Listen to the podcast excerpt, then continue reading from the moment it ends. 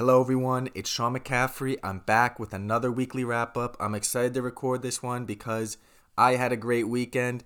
AFC, NFC championship games took place for the NFL this past weekend, and I'm feeling great about it. Being that I'm an Eagles fan, so I got a little bit of bias there. I can't say my weekend would have been as good if the Eagles didn't win, but you know, I love watching football. I love when it comes down to this end of season playoffs. Always a ton of fun to watch it. And jumping right into the games here, that first one was the Eagles versus the 49ers. It was in Philadelphia, and coming into this matchup, a lot was made of the Niners' number one defense, the Eagles, a top five offense. How exactly were those two sides going to match up against each other? And unfortunately, obviously, we did get to see that matchup, but really, the 49ers offense just couldn't do anything. And the reason for that was because Brock Purdy, early on in the game, gets his arm hit by Eagles defensive lineman Haason Reddick. Haason Reddick's going to cause a fumble.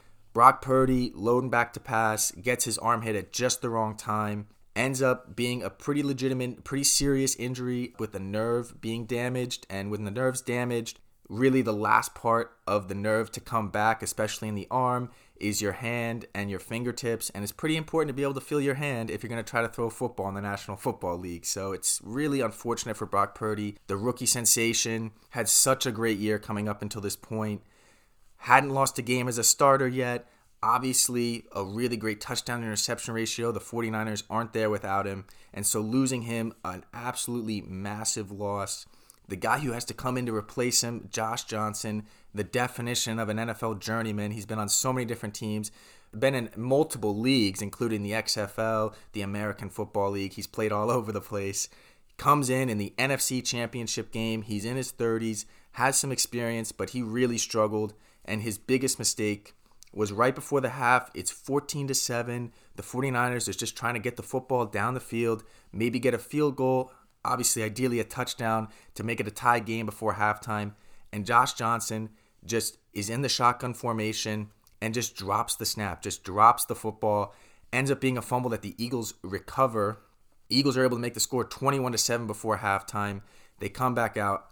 49ers down two touchdowns. And then Josh Johnson goes down, gets injured, ends up being a concussion, ruled out for the game, which means Brock Purdy had to come back in without being able to feel his hand. Obviously, really couldn't throw the football. He did throw a handful of passes that were no more than five yards, but really all the 49ers could do, their offense just got boiled down to just a running offense. They tried to do a couple gadget plays, some jet sweeps. They even tried to have Christian McCaffrey, the running back, throw the football.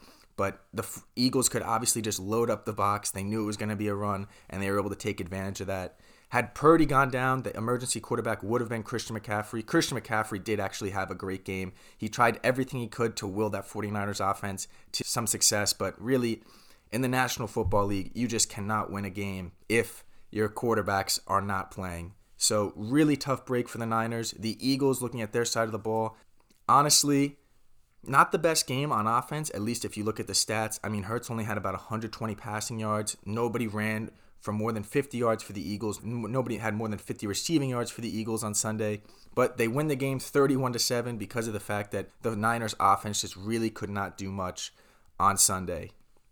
So, Eagles in the Super Bowl, Philadelphia, really excited. If you check out the videos, they're in central Philly in the streets, climbing the street poles. They break a bus stop bench station, which is really sick. I think at least I think that's a lot of fun. Uh, that at least Philly was partying, and I, you know, I was partying myself. I can't lie, being the fact that the Eagles won. So I'm excited about that. I'm excited to see them in the Super Bowl. And moving on to who they're going to be playing in the Super Bowl, it was Bengals versus Chiefs that night game and the final score of that one ends up being 23 to 20. The Chiefs win it on a last second field goal from Harrison Butker, 45 yarder. And what set up that play that's really being talked about a lot right now, the main storyline that came out of the game was 22 year old Bengals defensive player Joseph Ossai hit Patrick Mahomes when he was already out of bounds. He was a step out of bounds. Joseph Ossai playing his heart out ends up hitting him, 15 yard unnecessary roughness penalty that sets up the field goal. Had he not hit him,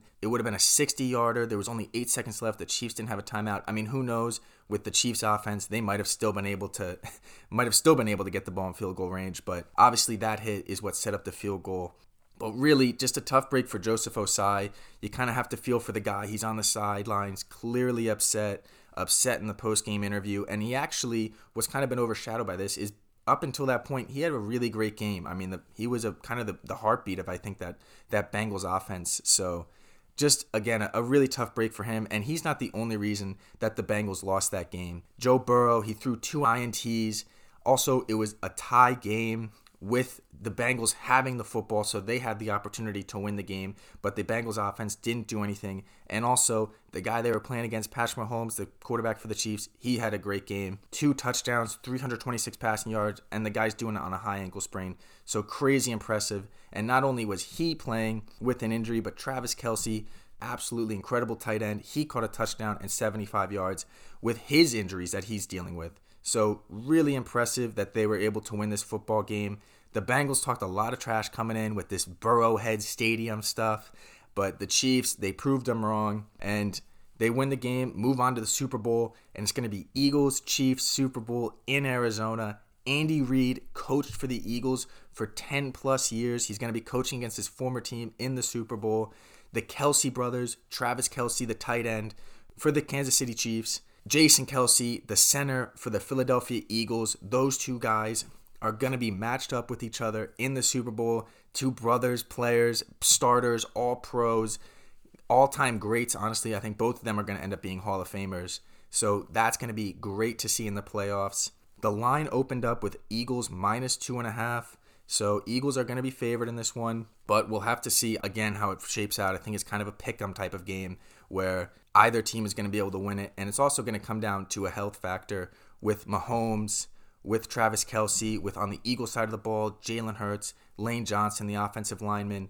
Two weeks now to get healthy for this matchup. I'm excited to see it. If you're looking for something to watch next week, there's the Pro Bowl Skills Showcase, which will be interesting. It's not a game anymore, it's a flag football game. So I'm going to watch it. I don't know if it'll be worth tuning into, but I plan to watch it. And I'm just going to continue to look forward to the Super Bowl two weeks from now. This was the weekly wrap up. Thank you for listening.